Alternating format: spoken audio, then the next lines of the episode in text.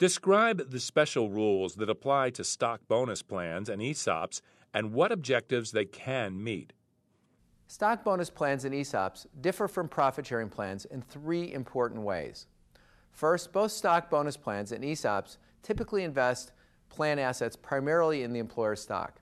Profit sharing plans, on the other hand, are usually structured to, to diversify investments and not concentrate investments in employer stock. Second, both stock bonus plans and ESOPs are chosen because they provide a market for employer stock.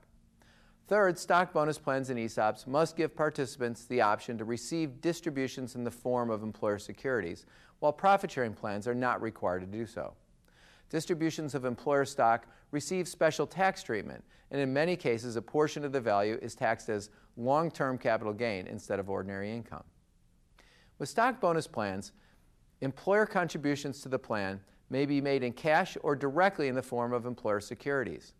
Cash contributions and shares of stock are allocated to participants' accounts under a formula that must meet the same non discrimination requirements as in a profit sharing plan. Distributions must be available in the form of employer stock, although the plan can give participants the option to receive cash. A stock bonus plan involves an investment risk to the employee that is much greater than the risk connected with a regular defined contribution plan that has diversified investments. To address this, if the company's stock is publicly traded, the stock bonus plan will be subject to the diversification requirements that apply to defined contribution plans. Generally, participants with three years of vesting service have to be given the option to choose to diversify their accounts. Because of the risks and other unique aspects of stock bonus plans, there are three additional rules that apply. First, distributions from a stock bonus plan must occur no later than one year after the end of the fifth plan year after the employee's separation from service, or no later than one year after retirement, disability, or death. Second, a participant that receives stock not traded on an established market must have the right to require that the employer repurchase the securities under a fair valuation formula. This put option must be available for a minimum of 60 days following the distribution, and if the option is not exercised in that period, for an additional 60 day period in the following year. The participant must be paid over no more than five years. Third, if the employer stock is publicly traded, participants must be permitted to vote on all issues.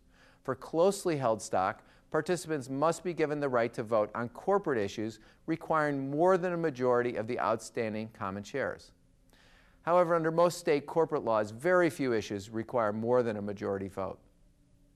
Now, ESOPs enjoy the same advantages as stock bonus plans. What's unique about an ESOP is the ability of the plan to borrow to purchase shares of the stock either from existing shareholders or directly from the company, either treasury or newly issued shares. The company then makes tax, tax deductible contributions to the ESOP to repay the loan, meaning both principal and interest are deductible. ESOPs can be used to create a market to purchase shares from a departing shareholder, allow the company to borrow money at a low cost, or provide employees with an additional employee benefit.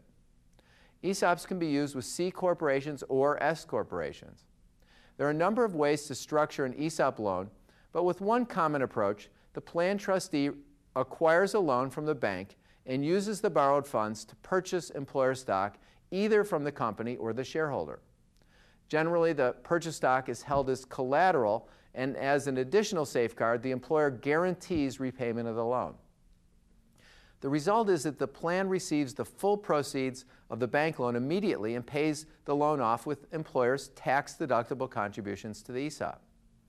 The collateralized stock is, pl- is placed in a suspense account.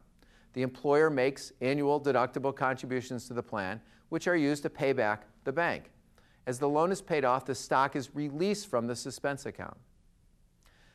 ESOPs are subject to a number of special tax rules. First of all, the accelerated distributions, put option, and voting rights rules that apply to stock bonus plans also apply to ESOPs.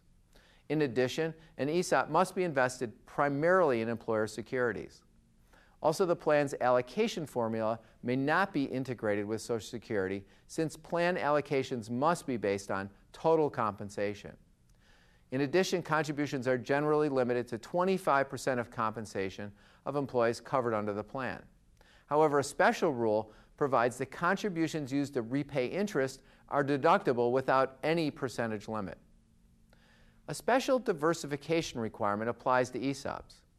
Participants who have reached age 55 with 10 years of service are entitled to an annual election requiring the employer to diversify investments in the participants' accounts.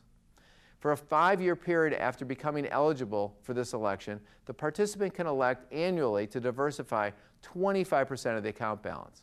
In the final year, the diversification of 50% of the account balance can be elected. To encourage shareholder sales of employer stock to ESOPs, the shareholder may elect non recognition of gain on the sale if the ESOP owns 30% of the company's stock after the sale and the seller held the stock for three years and the seller acquires replacement securities of another domestic corporation. In addition, there are also restrictions on allocation of stock by the ESOP to the accounts of the seller, a related party, or a more than 25% owner of the employer.